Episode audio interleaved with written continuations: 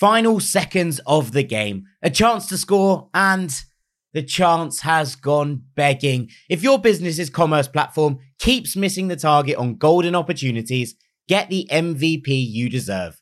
Get Shopify. Shopify is the commerce platform revolutionizing millions of businesses worldwide.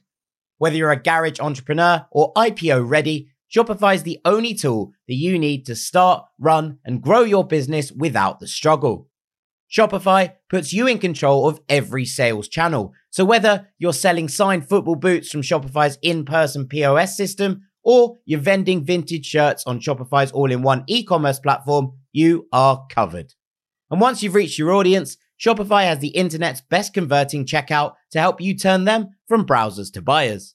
What I love about Shopify is how no matter how big you want to grow, Shopify gives you everything you need to take control and take your business to the next level. Shopify powers 10% of all e-commerce in the US. And Shopify is truly a global force, powering Allbirds, Rothy's, and Brooklinen, and millions of other entrepreneurs of every size across over 170 countries. Plus, Shopify's award-winning help is there to support your success every step of the way. This is Possibility, powered by Shopify. Sign up for a $1 per month trial period at shopify.com slash ranks, all lowercase. Go to shopify.com forward slash ranks to take your business to the next level today. That's shopify.com slash ranks. Looking for a fun way to win 25 times your money this football and basketball season? Test your skills on prize picks, the most exciting way to play daily fantasy sports. Just select two or more players, pick more or less on their projection for a wide variety of stats, and place your entry. It's as easy as that. If you have the skills, you can turn $10 into $250 with just a few taps. Easy gameplay, quick withdrawals, and injury insurance on your picks are what make Prize Picks the number one daily fantasy sports app. Ready to test your skills? Join the Prize Picks community of more than 7 million players who have already signed up. Right now, Prize Picks will match your first deposit up to $100. Just visit prizepicks.com slash play100 and use code play100. That's code play100 at prizepicks.com slash play100 for a first deposit match up to $100. Prize Picks, daily fantasy sports made easy. Hi, Barbie. Hi, Barbie. Hi, Barbie.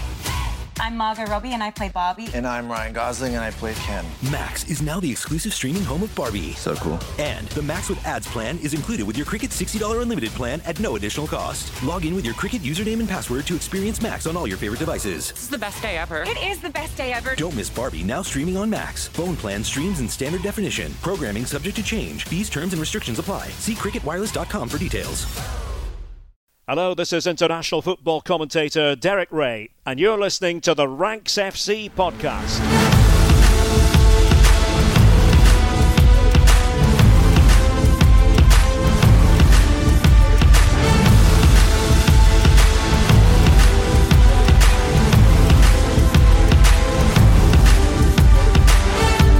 Rank Squad, and welcome to Ranks FC. It's your favorite football podcast. Back for another week, back from Portugal, back talking about general football again. All things are returned to normality for this week. My name is Jack Collins, and I will be your host today. And joining me is our rank god, Mr. Sam Tighe. Hello, my friend. Hello, mate, and of course our transfer guru, Mr. Dean Jones. Hello, mate. Hello, mate. How are we? All good? Yeah, not too bad. Yeah, kids have got hand, foot, and mouth, but we won't go into that right now. We're not going to go into this again. I generally thought this was a disease that only cows got, so um, we've Yeah. uh, we've all learned something today. Well, you learned that Sam told you cows don't have hands. That That's is how you- true. That's how you work it out. This is It fact. fact. I've, Facts um. I've got no running water. Nothing. Oh. Yeah, well, the, the storm has, has done something to the um the, the, the water system in on my na- in my neighbourhood, and there's big vans outside, and they're all trying to get in. Someone's garden is like leaking and gushing, and I've got nothing. So I think their garden has everything. My house, yeah, they got all the water. You got nothing. Yeah, I'm going to go over there with a bucket later. They should do a documentary on this on Amazon or something. They could call it All or Nothing. Um, and it could be about running water in Sam's block of flats. Um, and that's what we're going to go with. Right, we're going to talk title races there, and I'm very excited about it. I, I was thinking about this. We've done this episode before. We did it back in the BR Football Ranks days. We did it last year. I think it's one of my favourites for the year when we start to look, you know, about this time and the run-ins start to come into fruition about what are the most exciting title races left in the season. So I'm actually really buzzing for this one. But before we get into all of that, um, it's time for things we love. And DJ, you're going to start us off this week. Yeah, and it really is a thing I love this week because MLS is back this weekend. The regular season is returning. Uh, of course, I'm excited about this. Um, everybody should be. Let's just recap on where the last season ended. Um, NYCFC beat Portland Timbers on Whoop. penalties back in December. Sam's NYCFC. Sam's. Uh, yes, we're not exactly. giving. I'm not giving. I'm still correct not giving him this. prefix. Correct prefix. anyway, so yeah, they are the the reigning champions. Um, not too sure many people predicted that would happen. So as we go into a new campaign, um, most teams will have hope of making history for themselves. And look, there's some amazing new players on show this season in MLS. Xherdan Shaqiri has joined Chicago Fire. Douglas Costa has joined LA Galaxy, and surely the biggest of all, Lorenzo Insigne has joined Toronto from Napoli. Unbelievable, really, isn't it? That. Um, so yeah, it all kicks off uh, February 26th. If you're not that into MLS, try to make this the year you give it a go. Like choose a team, follow them, and if you live local to a club, I get loads of messages through ranks of people like live quite close to an MLS club, but they support Liverpool or Dortmund or something, and they're like, I'm like, now go and check out that team because it's really cool. Like whoever it is will have its own culture, its own story. Go and become part of it. Like even if it's only occasionally, like it's fun. It's still live football, and it is a good standard. Obviously, um, I kind of took LAFC into my heart just because I go to LA a lot.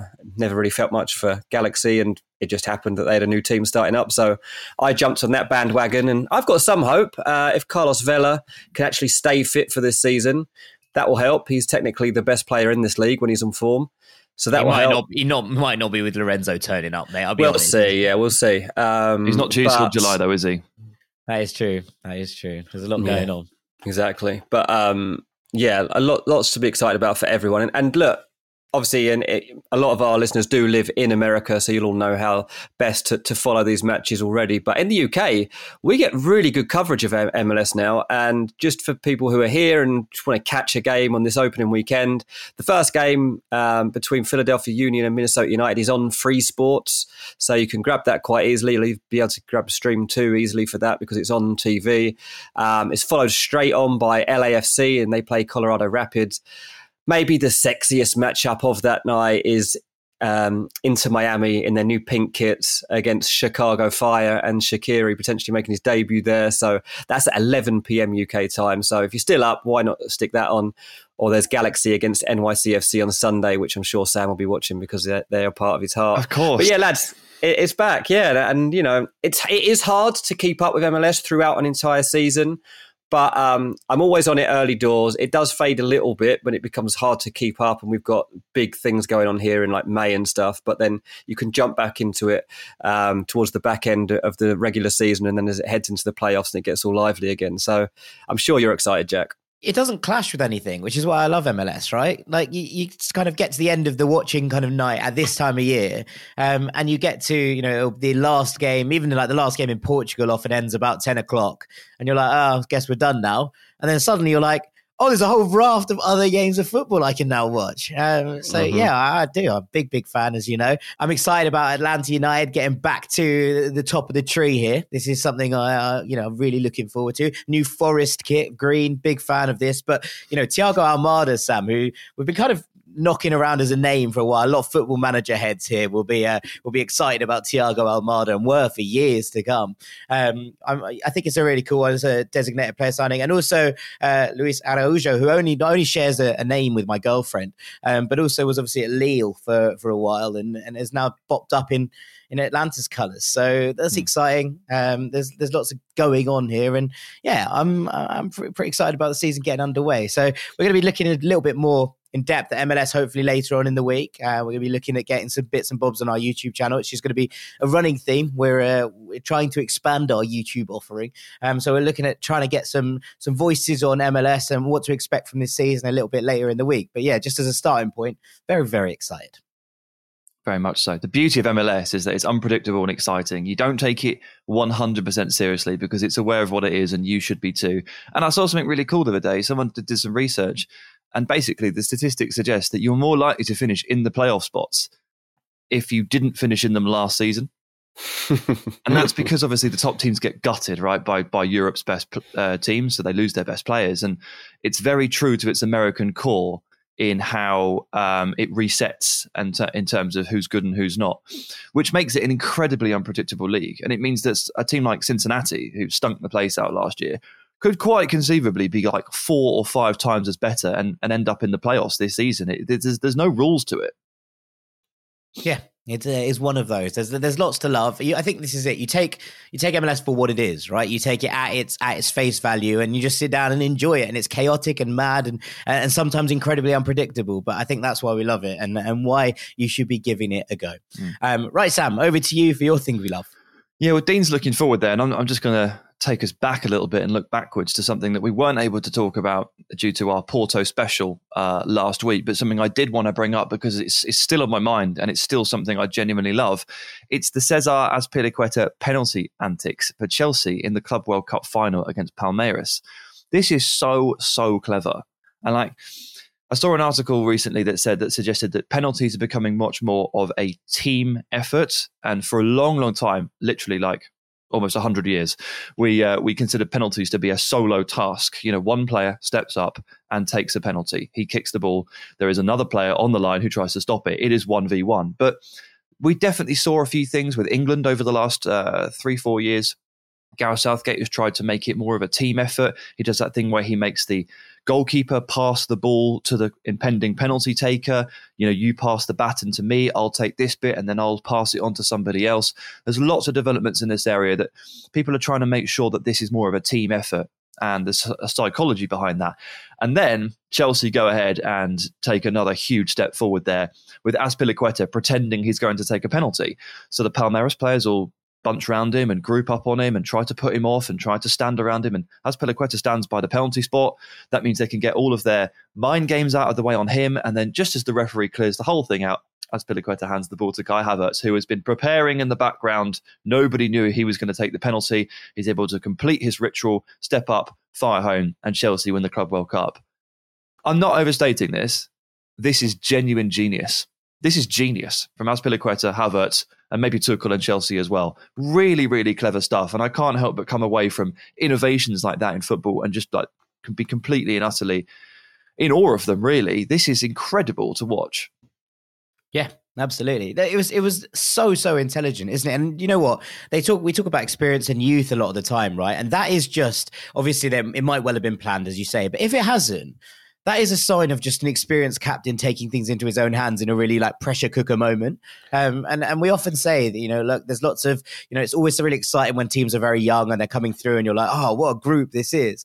But just a kind of reminder of what experience can do for you on the biggest stages, and just a, a really really clever little ploy there from from Cesar Azpilicueta. I'm uh, just amazed that. Before. Yeah, I'm just amazed that Chelsea are risking letting this guy leave. Like it, it truly baffles me. Like their their approach to these contracts and Azpilicueta should have just been signed and sealed months ago, just to make sure he's there for another year. He wanted to stay. He still wants to stay at Chelsea, ideally, but the way it's all panned out, he's a bit unsure about whether he should. And that's really weird. He's a great leader. He's been a great player, great servant. You don't get that many players that hang around for this long and play at this level in the team and become captain. And honestly, if Chelsea lose him as well as Rudiger and Christensen, it's going to be monumental, to be honest. Yeah, a real changing of the guard. Um, right, I'm going to take us on to a last thing we love. Um, and sorry for playing the basics, but I need to talk about the Europa League. Oh, do you? Um, yeah, I mean, I mean, not only every time. Look, if you love something loads, right, and you're constantly pushing it and talking about how brilliant it is, right, there's this kind of feeling of trepidation before it begins because you're like, what if it doesn't live up to it? Like Mate, every I, time. I Ramadan Sobhi to win the Ballon d'Or. Tell me about you it. um, but like every time, even this, like obviously the group stages were great. This is a new format for the um, uh, for the knockout stages with this kind of playoff round. I've been really excited, and we've been looking at the draw, going, "This is maybe more exciting as a draw than the Champions League." And then suddenly, it's like ten minutes to kick off in the first ones. You're like. What if it's not good?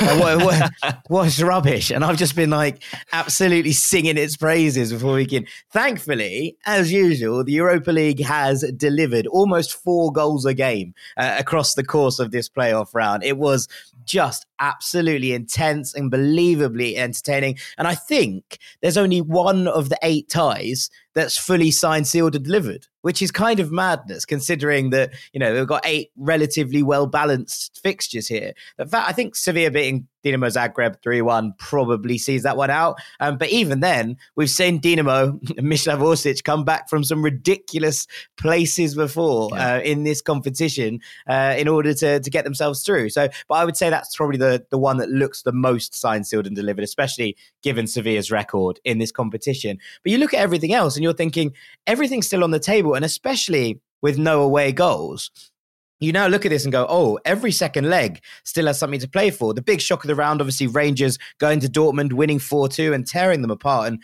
Rangers were absolutely brilliant. Ryan Kent, unbelievable.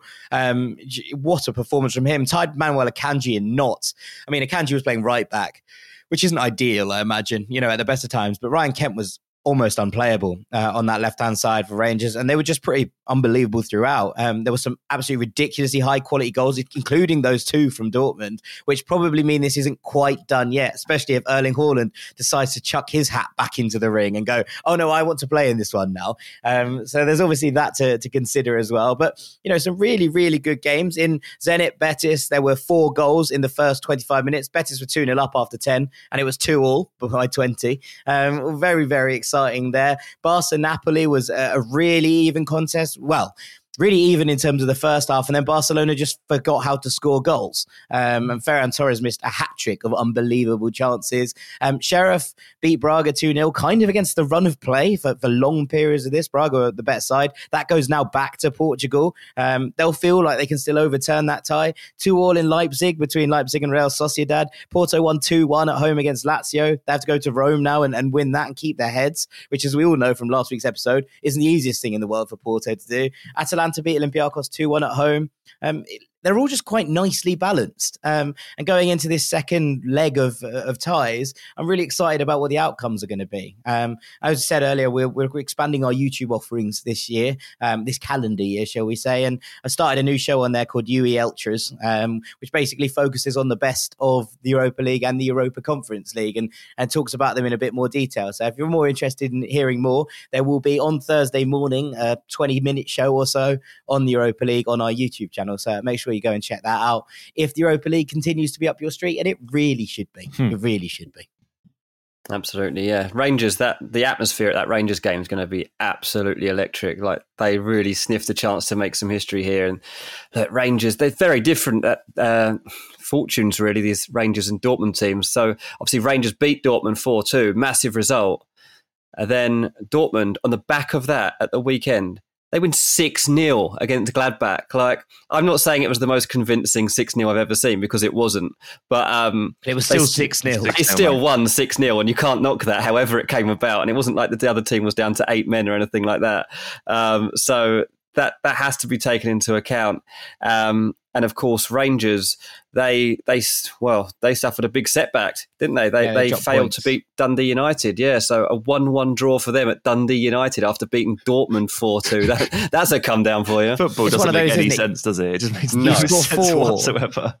You score four at the Westfalenstadion, and then you don't take any shots at Tannadice. Um, you know, eh, strange days, strange old days. Um, but alas, here we are, and what exciting competition we have left. Right after the break, we're going to be turning our minds to domestic matters and looking at the best title races that Europe has to offer this year. Don't go anywhere. Looking for a fun way to win 25 times your money this football and basketball season? Test your skills on Prize Picks, the most exciting way to play daily fantasy sports. Just select two or more players, pick more or less on their projection for a wide variety of stats, and place your entry. It's as easy as that. If you have the skills, you can turn $10 into $250 with just a few taps. Easy gameplay, quick withdrawals, and injury insurance on your picks are what make Prize Picks the number one daily fantasy sports app. Ready to test your skills? Join the Prize Picks community of more than 7 million players who have already signed up. Right now, Prize Picks will match your first deposit up to $100. Just visit prizepicks.com slash play100 and use code play100. That's code play100 at prizepicks.com slash play100 for a first deposit match up to $100. Prize Picks, daily fantasy sports made easy. Welcome back to Ranks FC. We're going to be talking title races. Just before we do, and before I hand over to Sam to set down the parameters, I'm just re-pointing you to our shirt giveaway from last week. Still running to the end of this week on our social channels. Uh, you can win a signed Porto shirt from the entire squad. Um, all the well, all the instructions are over on our Twitter at Rank Squad or our Instagram at rank.squad. All you have to do is follow us and make sure you share the post um, and listen to last week's episode, uh, our Porto special, um, in order to be in a chance to win. And with that, Sam, over to you. Yes, thank you very much. Ranking Europe's most exciting title races. That I've I've tended to keep the focus on the big five leagues because um, that's where we sort of that's where our bread and butter is. But ultimately, there's a bit of a debate there nowadays, isn't there, as to what the big five leagues are because of the France Portugal issue. Um, and look, this was actually made quite easy for me because there doesn't really appear to be much of a title race over in France, does there? I know that PSG have just They're trying. They lost it a weekend. they just dropped the ball against Nantes, but when PSG keep keep losing and everyone else just keeps losing as well, you're like, come on, they're giving you a go. Yeah, yeah, but that doesn't. No one's biting. Uh, no one's biting. PSG popping in the rod and there's nothing's happening. So, yeah, we're going to leave. Uh, we're going to leave France out of this one, and uh, we'll start at number five, and it is the Primeira over in Portugal. Portugal's top tier. Now we've just had a, a nice taste of this one just did a whole episode on it. And uh, we had a very lovely trip over to the Drag Dragão to watch Porto versus Sporting, which was a pretty big game in the context of the title race. Okay, they're still uh, 11 games out from completing the season, but this was an opportunity for Porto to move nine points clear. Didn't take it, they drew. So the gap remains at six to Sporting. Then they both won at the weekend. So the gap remains at six. They will not play each other again this season, but Porto will have to play Benfica. I'd say, typically speaking, in a usual season, that would be the biggest opportunity, maybe, for Sporting to say, hey, they could drop three points here. Maybe not the case this year. Ultimately, this is just a, a war of attrition. Who can stay consistent and who can grind out those wins the longest, which is going to be a theme, of course, in title wins. But Porto, of course, have the edge. They are unbeaten in the league this season 20 wins and three draws from 23 games. It's the longest unbeaten streak in the top 14 leagues, which is quite incredible, to be honest with you.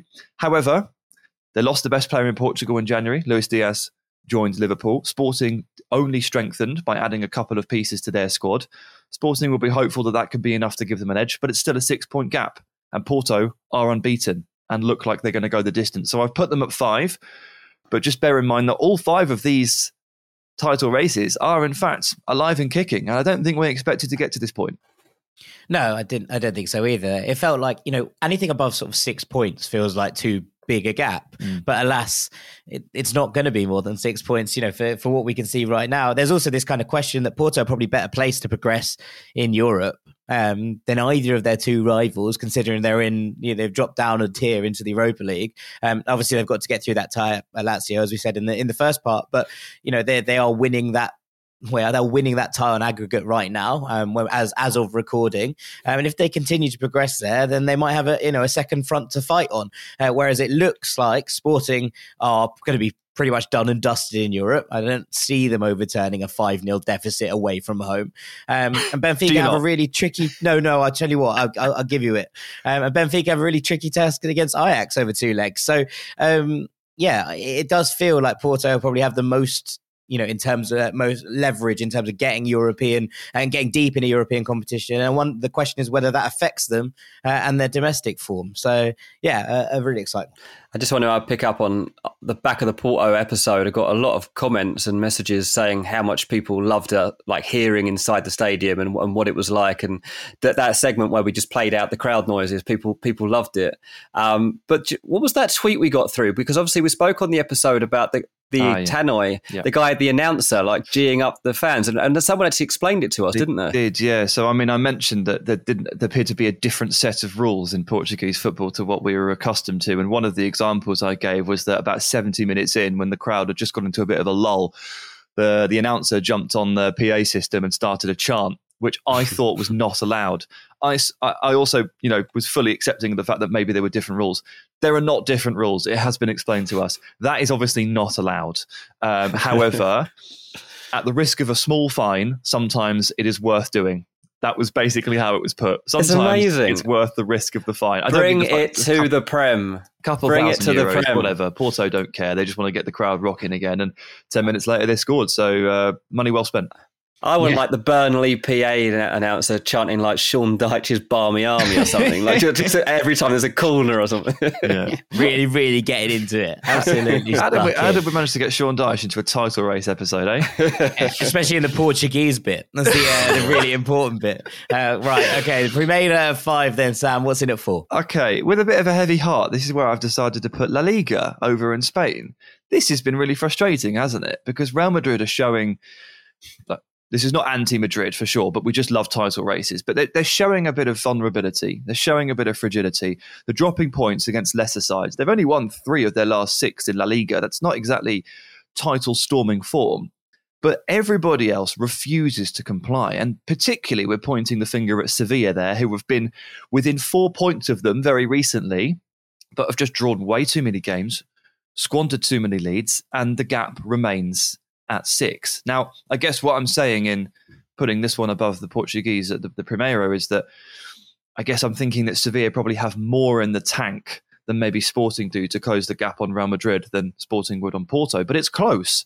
It's really close. And I guess also what plays a factor here is that um, in Spain, we do also have Real Betis, who, okay, again, are five points back. But there's a cluster of clubs here who can maybe maybe have a say and make this really quite interesting. And La Liga right now to me feels like the league above all others that anybody can genuinely beat anybody. I think that's the thing that the Premier League has clung on to as a bit of a slogan over the years, and it, it may well still be true. I think it's less true than it was, but in La Liga, I genuinely I find results just to be baffling quite often. Uh, big teams versus small teams, middling teams. Athletic Club winning the derby 4 0 against Real Sociedad on Sunday it's just crazy left right and center. And that that plays a part and that can create obstacles banana skins and i think it makes for a more enthralling title race when they really do appear to be zero guarantees yeah, I, I, think kind of the key point here is that you know Barcelona seem to have turned their form around. They're playing some really nice stuff. Um, they're still not going to be going anywhere near a title race. They've left it way too late for mm. that. But you'd imagine they still might have a say in it. Um, and and like you say, you know, Atleti have been really poor. Their title defense has been a bit of a shambles, frankly. Um, aside from Lille, I can't remember anyone having this bad a go at, at defending a title, especially Leicester. given that. Well, yeah, that is true. Leicester also had a terrible time in it. Um, but you know, you can imagine that it comes to a Madrid derby, and all that goes out the window, mm. right? Mm. Because you're you're looking at something that that, that kind of relies on passion and, and moments and and all of those things, and and there's still an incredible amount of talent in this Atleti squad. You know, all they need to do is turn up in that game, and and Barcelona to turn up in a Clasico, and Sevilla to to win a couple of games, and suddenly things are, are right back in the mix. And I think Betis, sadly, you know, from my heart of hearts, are too far back, eleven behind, uh, eleven behind Real Madrid. Mm. Um, but you know, you look at this and you think, you know, if Betis keep just sort of ticking along and winning games, um, then quietly you can be dragged back into it with sort of five, six games to play, and you know there will be a game. Betis will have to play. Will have to play Sevilla at the weekend. They could be back within two points. Um, you know, of of their cross city rivals. That would be good news for Real Madrid if Betis will win to, for, to win that game because it would allow them to open up the gap even further. But it does mean that you know one result away from Betis leapfrogging Sevilla into, into second if they were to get the win at a Pizjuan. So you're kind of looking at this and thinking what comes next, and it's going to revolve around people dropping points. But I think why I'd agree with you that this is above the Primera, and actually, we'll get to it, but I would have put both of them above the Bundesliga. Um, it because is, is because it does feel like anyone could beat anyone, and that it feels like there are weird twists and turns to come. Um, now, whether those twists and turns actually change the dynamic of who wins the, the title, I don't know. But I think there definitely feel like twists and turns to come in Spain, and that's important when you're putting these things in a, in a ranking, right? Mm, absolutely. Do we want to get on to number three then? And this is where I'd imagine you would have stuck it. Yeah, I mean, I've gone with the Bundesliga at three. Surprised even myself. I felt like a bit of a hypocrite when I woke up this morning and just just checked that and just thought, oh yeah, I'll pop that in there because for a long time we've we've done nothing but doubt Borussia Dortmund's credentials, their mentality, their resolve, and I have to respect the fact that over the course of 2022, the Rangers game aside in the Europa League, um, they've been they've been pretty solid and they just won 6 0. Did that influence me? Possibly. We're not, not really sure. But I did not think that we'd get to mid to late Feb and Dortmund would still be just like within within shouting distance essentially of Bayern Munich. I also didn't think, and this might just be the key, I didn't think Bayern Munich would look quite so fragile themselves once we got to this point. It's been weird, hasn't it? And it's opened the door a little, even though they've managed to maintain that six point gap. Although to be fair, over the course of over the course of the last six Bundesliga games, Dortmund have closed the gap by three. So it was nine, it is now six. So they are actually making up that ground. I'm not saying that I'm, I'm not saying that Dortmund are going to win this title. However, they're making it way more interesting than I thought technically possible. And again, with 11 games to go in the Bundesliga, there is a Dortmund Bayern game on the horizon. Unfortunately, it's at the Allianz Arena, so it's a bit of a problem for Dortmund. They don't tend to win there, but they never win there. Um, but it's, it's, become much more interesting than, than I thought it would be. And there's the same argument that applies to the Bundesliga that did to La Liga anybody can just be anybody. Like again, there are no rules with this stuff. Apart from Gladbach, who are terrible. Apart from Gladbach, sadly. But even even you know, Bayern Munich just they've just lost four two to Bochum, which was a bit weird. And then they play a bit a bit weirdly in the Champions League and stumble to a one one draw against Salzburg. And they play Greuther Fürth at the weekend. Greuther Fürth are awful. They're absolutely awful. Okay, they won 4 1, but they were one down and Fürth, every time I looked, they hit in the post. It was a really, really ropey performance. And Bayern's weird recent fragility has led me to this position where I'm like, could they? Could could they? Genuinely, could they? I'm not. I'm not ruling it out. I didn't think I'd be sat here doing that, but that's where I am. I think I am ruling it out. Oh, you're so I'll boring. Be honest. Look, I, I love title races. You know this. I don't want to rule anything out. I want these things to all go down to the wire. You know, ideally, I've got you know two teams on the same points and the same goal difference playing each other on the last day of the season. You know how, how like drenched in narrative I like my football. Um, but it just doesn't feel you know, Dortmund still feels so fragile, despite the fact that they're closing the gap, despite the fact that you know I agree with you that Bayern feel fragile. The problem I have is that everyone around them does as well, um, with, with, the exception of maybe Leipzig, who feel like they're just sort of trucking along nicely. To be perfectly honest, but they're too far off, aren't they? But they're too far off, um, and and I think that that's why I'd have the Bundesliga lower. Mm. Um, it just because even if Bayern feel fragile, and I agree with you on on that point. I just think that they've just got enough over the next eleven games to not drop six points, um, and and I think that will be the ultimate thing that it comes down to, um, because you know we we look at this and just go, will they get this over the line? And for me, the answer is probably yes. They've had some injury issues. Um, I think as those players return and as things get back to kind of normality, Bayern will just probably see this out. They're so used to it. Mm. They're so used to doing it, and I just think they do it again. Probably, yeah. But I mean, Madrid are going to do that too. So, like, I think there's less. I feel like race. Madrid. Are, I feel like Madrid are more vulnerable than Bayern are. I don't think Madrid are very good, but they will win the league. Like, they, I think they will win the league. The only thing I think is that Dortmund will put up potentially a good fight here if Haaland is back on the pitch. That's the thing that we have to consider here. Like Haaland has missed a lot of games this season, and you know when you're considering that this guy is about to go and sign one of the biggest contracts we've ever seen in football. Like his injury record is pretty weird for a guy of his age, and like I do think that has to be talked about at some point down the line about mm. like how long this guy can play this style of football for at this level. But that's for a few years' time. But ultimately, I think he's missed 14 games for injury this season. He should be back, uh, if not this week, then next week. That the guy scores at least a goal a game. He's got he's got what was it 80 Gail, I think he's got 80 goals and 79 games, something like that, whatever it is. It's unbelievable, his record for, for Borussia Dortmund. And if he is back on that pitch, Marco Reus, like, pretty much won them the 6 0 game single handedly at the weekend. He got three assists, he got two goals. He could have got the double hat trick, but he handed over the penalty in the last minute to Emre Can. Very kind of him, but I certainly wouldn't have done that. Um, so, yeah, let, let's see if he's back on the pitch. But yeah, just to confirm, by the way, he has scored 80 times in 79 games for Dortmund. Um, if anyone can take it away from them, mm. if anyone can make a fight of this, it's Erling Haaland in his last season at Dortmund. Jack, would you put yeah. um, would you put the Bundesliga below the Primera? Yeah, you would. You put them last. Yeah, I put them in. Well, I put last. I put them above France. Um, France, but, even, France didn't make the list. France in the ranking. Yeah. yeah, yeah, but I would have had them fifth of this ranking. Yeah, that's oh, how I would have had it. Um, Ye of just, little faith. No, you know what? I'd love to have faith, but unfortunately, you can only base faith on on past things, and yeah. Dortmund have shown me nothing over the last what nine years. Here's hope that they can make right? this what Jack is saying. Uh, you said exactly this on Friday on Patreon about Man City Tottenham. You weren't even going to watch that game uh, did, because yeah. it was such a write off. You said Tottenham were going to get absolutely spanked, waste of time. True. I did do that. It turned into one of the best games of the season, a complete shock to everyone. So look, that's why we watch football, right? Because we don't know. It is. Problem is, of course, yep. Jack has an impeccable in the bag record, so we do need to be wary of this as well. yeah. Well, I mean, when the, when the bag goes, the bag goes, as we all know. The True. first time the bag ever gets something wrong, um, that's the end of the bag. True. So for now, for now, we'll uh, hold on this. Um, and I think, Sam, that takes us quite nicely into number two. Yeah, so this is where it gets really interesting. And it's borderline 50 50 call. And it's kind of like, what do you like more? What, what works for you personally? And I'm almost certain that Jack and I are going to disagree on this one because I've put Serie A in second no, place. you have not. Yes, I have. Yes, I have. It's the correct answer. I'll tell you why.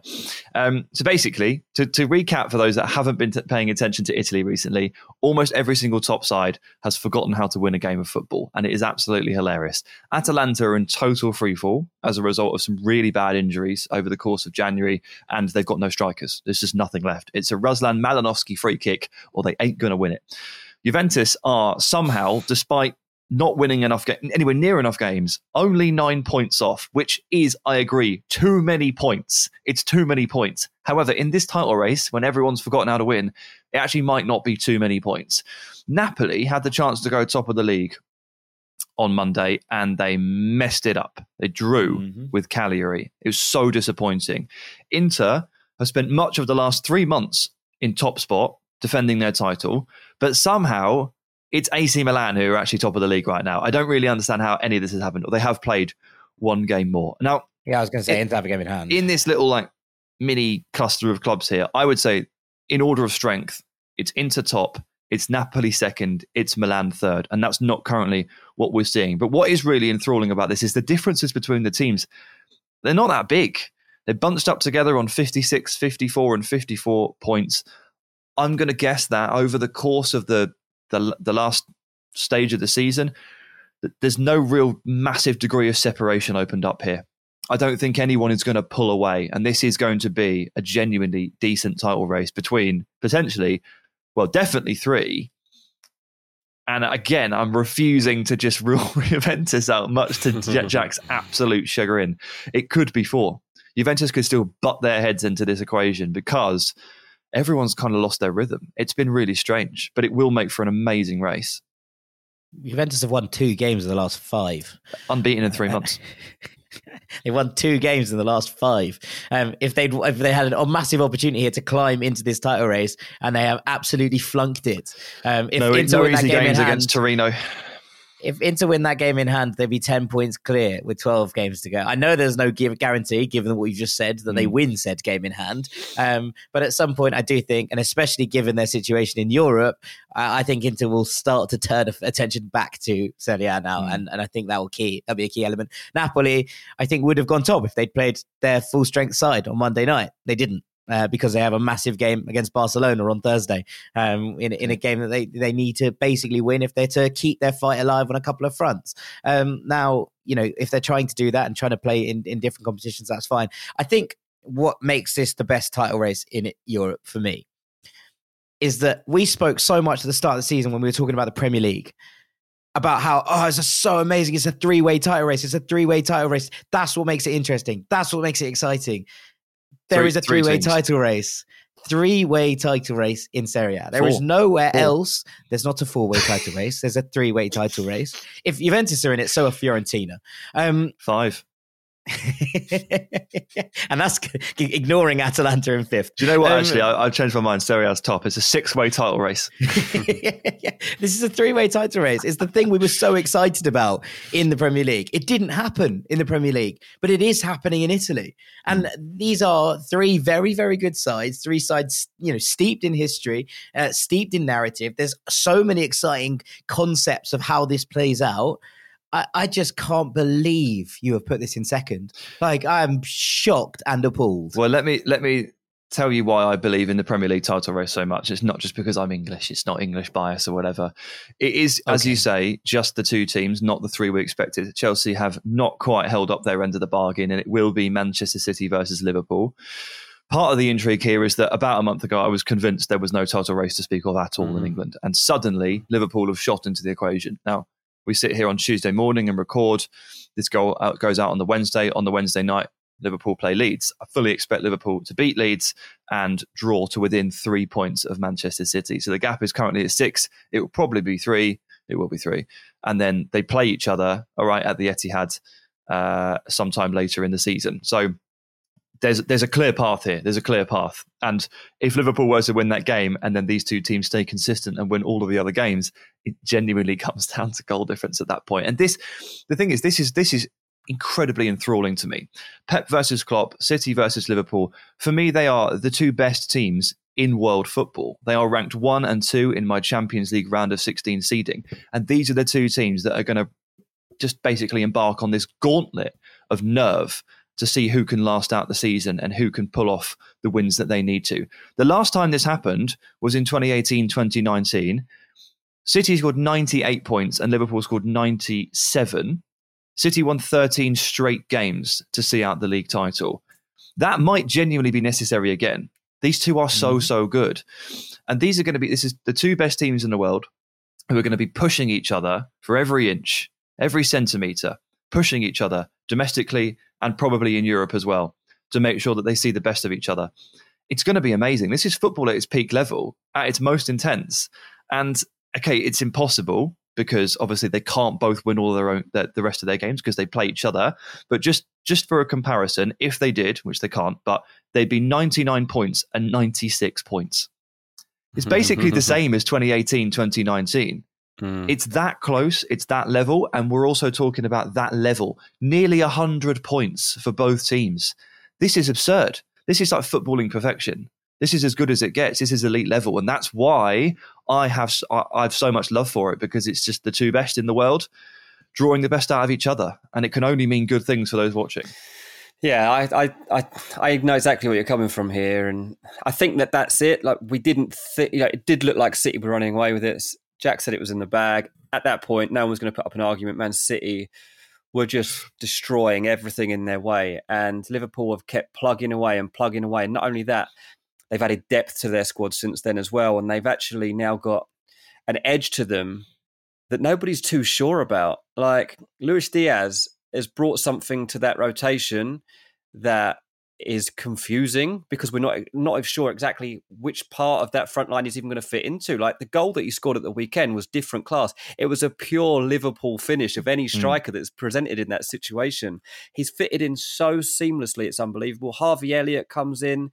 He's shown that he can step up. I think Jordan Henderson's been brilliant recently. Thiago is reaching levels I've not seen of him for a long time. Van Dijk's there, like the rock that they needed at the back again. And it's so exciting to genuinely have this title race alive again. Like you talk about a 2018 19 race, it was. Oh my goodness, that was entertainment! Like It it, was, was. unbe- watching every single match was just Yeah. so dramatic. Like you, you know, you tend to to pick one that you wanted to win it, I guess. And oh my goodness, the, just the the drama that was involved. But do, do you remember of when course- Liverpool drew at Goodison? And Yeah. it was it was like ten games before the end of the season or whatever it was, and everyone was like, "That might be it." Like that Yeah. one draw might be enough to see you not win the title, and it proved to be the case. Largely thanks to Bernardo Silva. There was that game later in April, I think, when he just took it into his own hands at Old Trafford and just ripped United to shreds and made sure that City won that game. And it was the, the Kompany season as well, right against Leicester. It was so tense It was Yeah. amazing. Like I've never Yeah. been glued to a title race like that in my life. I think we're on the cusp of that same thing.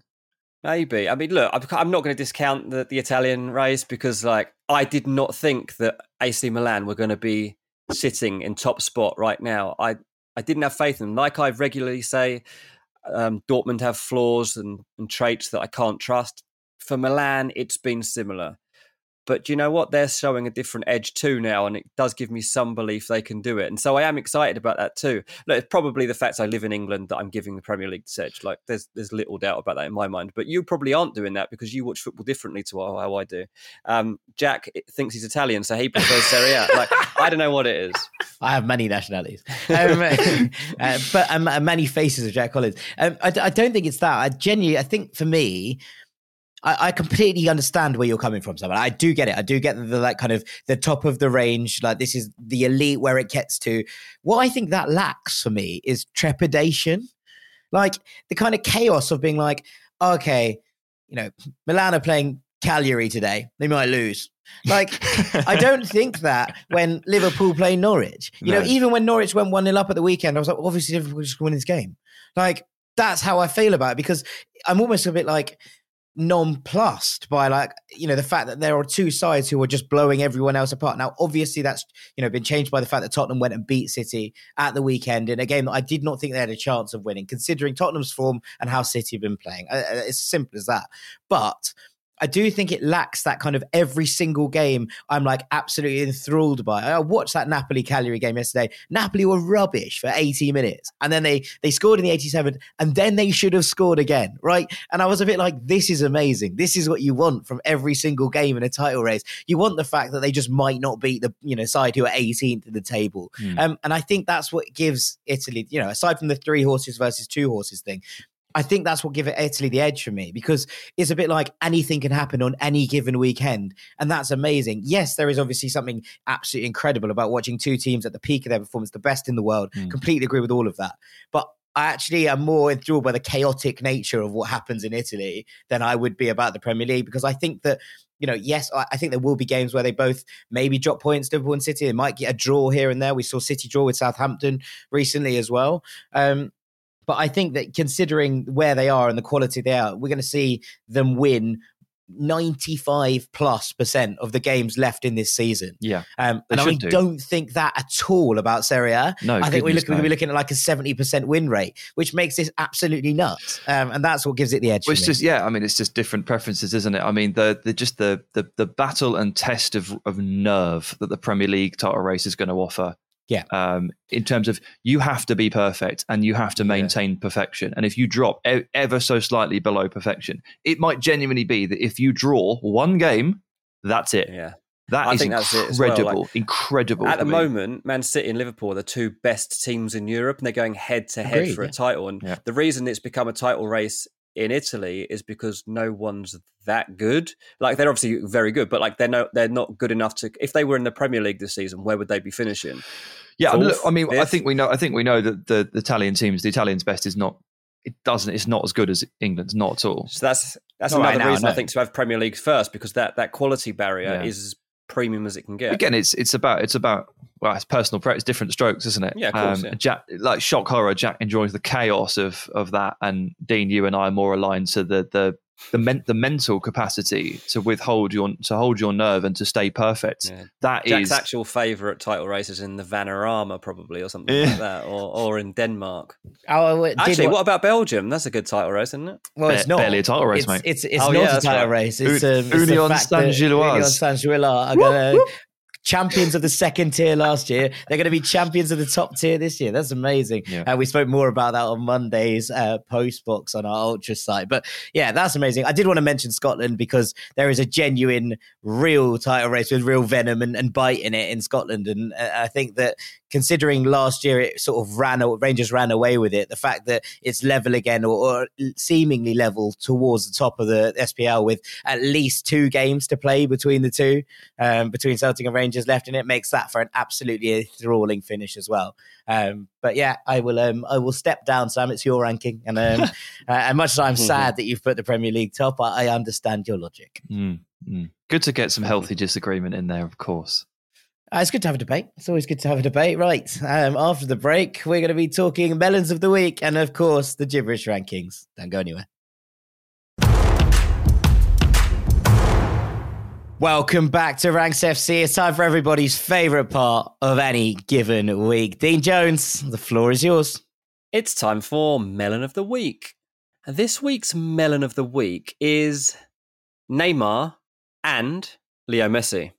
Two melons this week, lads, and two big penalties for PSG that were both missed in the space of four days. Now, Messi missed the chance, of course, to put them 1 0 up against Real Madrid in the Champions League on Tuesday. And then at the weekend, Neymar took an abysmal kick v Nantes at the weekend, and, and PSG lost that game 3 1. So ultimately, I guess Neymar is the, the real melon as, as he had the chance to turn around a fixture, whereas PSG won the other game anyway. But ultimately, what comes out of this is I want Mbappe to tell these two that they have no right anymore to take penalties. He is the man, the figurehead of this team, and he'll be taking penalties. And yes, I know he missed a crucial spot kick I was for France say. at the Euros in a shootout, but he has a decent record. He's scored 17 penalties and he's missed four so far in his career. And personally, after seeing Messi's re- record recently, I don't think he should take another one in his career. Messi's record is Name- terrible from the spot. I don't get it. It's awful. I don't get it. But Neymar, Neymar misses because everything he does has to be a bit different, right? Like he wants to score goals that are remembered, even if it's a penalty. Like this one, when it goes wrong, it just goes disastrously wrong, and and that was an example. It was just a horrible spot kick. Um, so yeah, I, th- I think that both of them were melons for for their their misses, and they shouldn't be missing. To be honest with you, that that players that are that good shouldn't be missing a penalty. And Kylian Mbappe needs to make sure that if he's going to be the best player in the world, like for the next 10 years, like he's expected to be, don't miss a single penalty, mate. Make sure you don't miss a single penalty. I don't have to throw this back at you too. I have to give a mention here too, lads, to New Zealand's Meikayla Moore, who Yeah. scored a hat trick. I was going to say she's she's breathed a sigh of relief after Wow. uh, after hearing who was melon of the week. I think Well, this is why. I mean, I had a lot of comments about this, and she scored a hat trick of own a goals. perfect hat trick. Yeah, v the US at the weekend. It was very, very unfortunate for her. And to be honest, I just feel like she doesn't need anyone else getting on her back right now. like, I genuinely hope she can put the moment behind her because she looked forlorn afterwards. I'm sure she's in a pretty bad place right now because she's become, well, she's written headlines all over the world. If you look up her name, it's just negative headline after negative headline and people making fun of her. From what I understand, like, she's got she's a very good footballer and she's got a, big career ahead of her. So I, I just genuinely hope that like this doesn't derail that. So that's why I haven't given it to her. I, f- I feel like Messi and Neymar are able to take a melon on the chin, whereas I feel like she could probably do without it for now. Yeah. Yeah, there's enough people giving her loads of grief. Also, I think you know, uh, just being a, an incredibly good human being and speaking out and doing some really cool stuff in the Thank you, in the press Thank you, is mate. um, Oh, me is her? one- no, not you. Funny, funny enough, funny enough, not you. Um, yeah, it's um, it- it's it feels like uh, one to avoid. Um, I, I thought, and and you know, we hope that she feels better because it was rough. Yeah, definitely. Um, it was also in, so incredibly unfortunate. Was actually the way I looked at. You They look at you look at unlucky, you look at Neymar's. This is actually it for me, right? You look at Neymar's penalty and you go, "You're an idiot. What are you doing? Stop Yeah. it." When you look at this hat trick of own goals, you're like, "Oh, that's actually incredibly unfortunate." Like two of them are deflections she knows absolutely nothing about. Like it, ah, it just felt like it was the the two differing sides of one person here is trying to be clever and one person here has just been incredibly unlucky, uh, and that's the difference between being unfortunate and being an absolute melon. Um, Totally. and so I, I I agree, I agree he- heartily, Dean, uh, with this selection process. Right.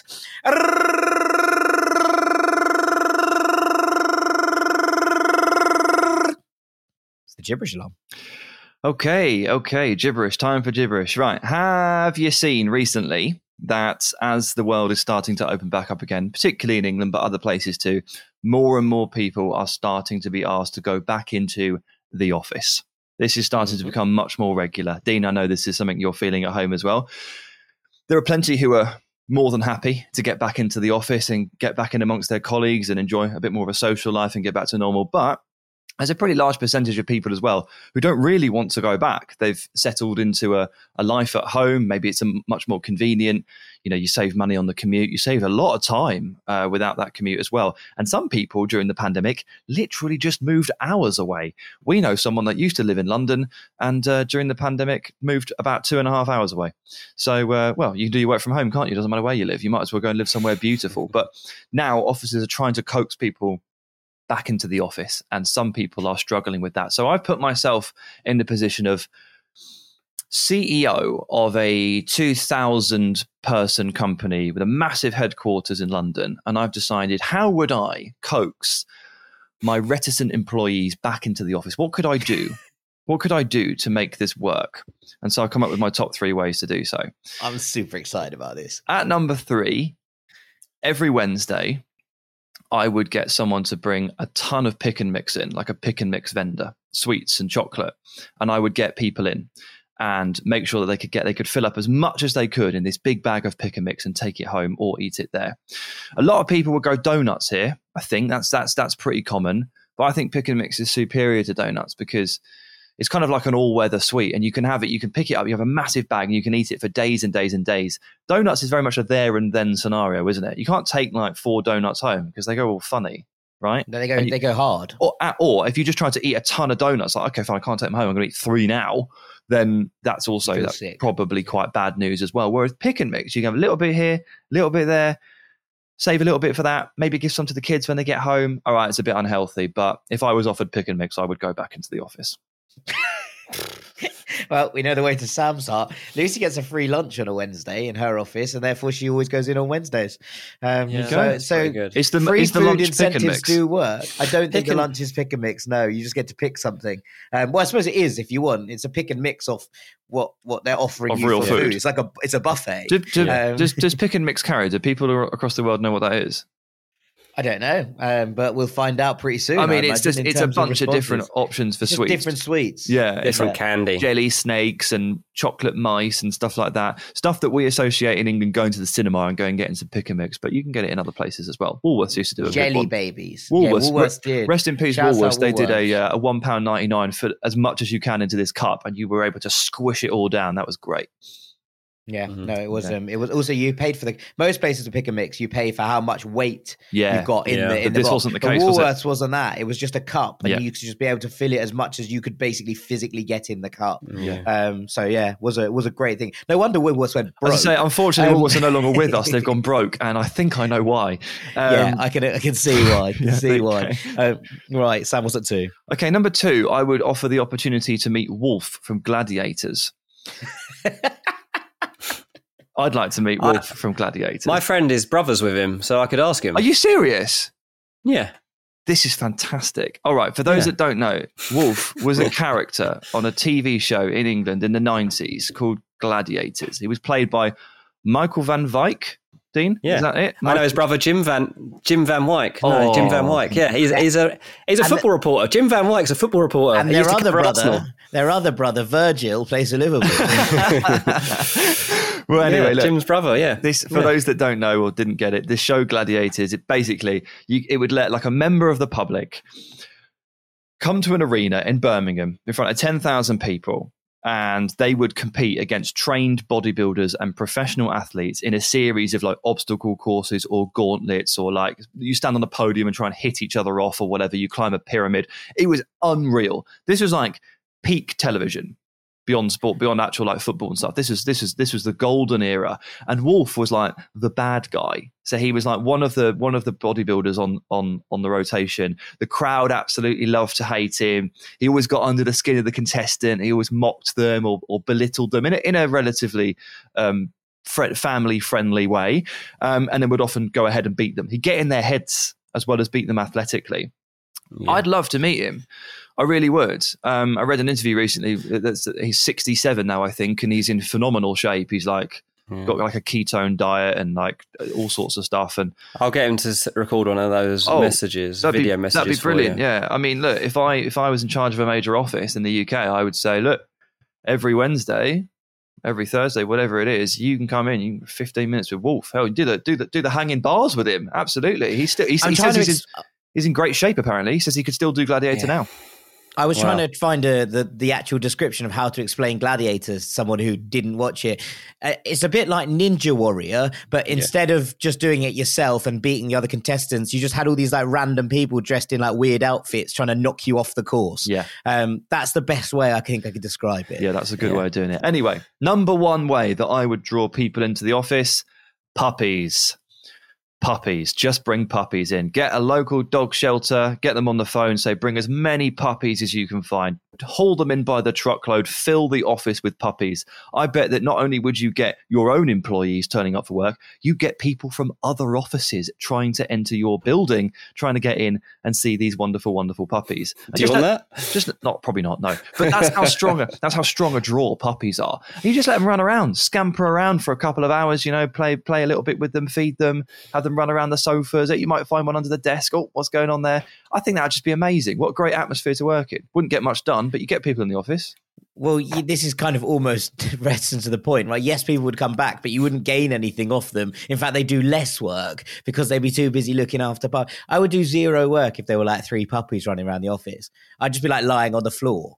sure me too but i was trying to maybe for like one one or two hours Yeah, they take the and dogs then away take and dogs you have away to do loads And more look ideal world And then scenario I'd just be sad that the dogs would be gone and well, I no, wouldn't do any work either way. you know, one, you know, one or two of those dogs might find a new home by the end of the day. well, yeah, I'd be like, how about we just keep this here and then I can Yeah. play with it every day and not do any work. I meant take it home, you nutter.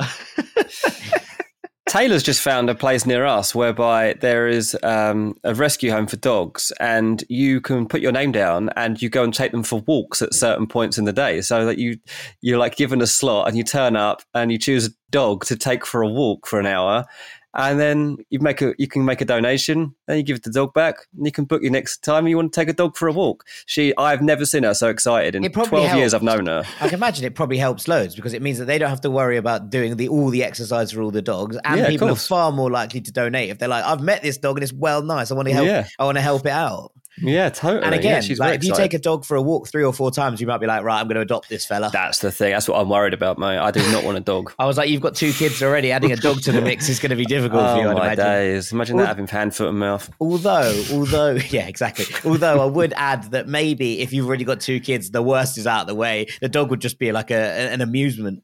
Oh, I don't know, mate. I, I can see that things can still get worse. Wonderful.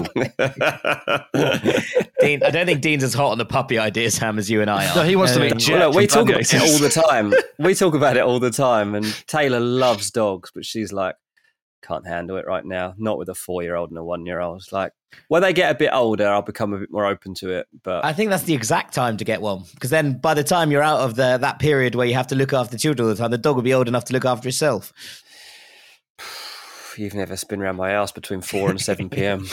yeah, but I mean, adding like a mad little a mad little mongrel into the mix is probably a great idea. I'd, um, Maybe, I, I. I think it would make things far more entertaining. Okay. For the inevitable TV show, Dinner with the Joneses. Yeah. Um, All right, Jack. And Jet. Jack, we'll get you. Yeah, we'll get you a dog. Dean, we'll set you up with Jet. I'll speak to Wolf, Thanks. and I'll eat some pick and mix while we do it. Wow, fantastic! What a what day! a month we've got lined up. Can't wait to get into li- can't wait to get into ranks HQ this week. Um, we'll see how we go. Right uh, on that bombshell, I think we're probably going to call this one a day. Uh, and all that's left for me to do say thank you very much, Sam Tighe. Cheers, mate. Thank you very much, Dean Jones. Cheers, mate. I've been Jack Collins. Remember that if you want to enter the competition to win a signed Porto shirt, get over to our socials and that there's going to be some YouTube videos up this week on our YouTube channel, including a full Europa League breakdown ahead of this Thursday's ties. Thank you ever so much for listening as ever. Take it easy, Rank Squad. Peace. Final seconds of the game. A chance to score and the chance has gone begging. If your business's commerce platform keeps missing the target on golden opportunities, get the MVP you deserve. Get Shopify. Shopify is the commerce platform revolutionizing millions of businesses worldwide. Whether you're a garage entrepreneur or IPO ready, Shopify is the only tool that you need to start, run, and grow your business without the struggle. Shopify puts you in control of every sales channel. So whether you're selling signed football boots from Shopify's in-person POS system or you're vending vintage shirts on Shopify's all-in-one e-commerce platform, you are covered. And once you've reached your audience, Shopify has the internet's best converting checkout to help you turn them from browsers to buyers. What I love about Shopify is how, no matter how big you want to grow, Shopify gives you everything you need to take control and take your business to the next level. Shopify powers 10% of all e commerce in the US. And Shopify is truly a global force, powering Allbirds, Rothy's, and Brooklinen, and millions of other entrepreneurs of every size across over 170 countries. Plus, Shopify's award winning help is there to support your success every step of the way. This is Possibility, powered by Shopify. Sign up for a $1 per month trial period at shopify.com slash ranks, all lowercase. Go to shopify.com forward slash ranks to take your business to the next level today. That's shopify.com slash ranks.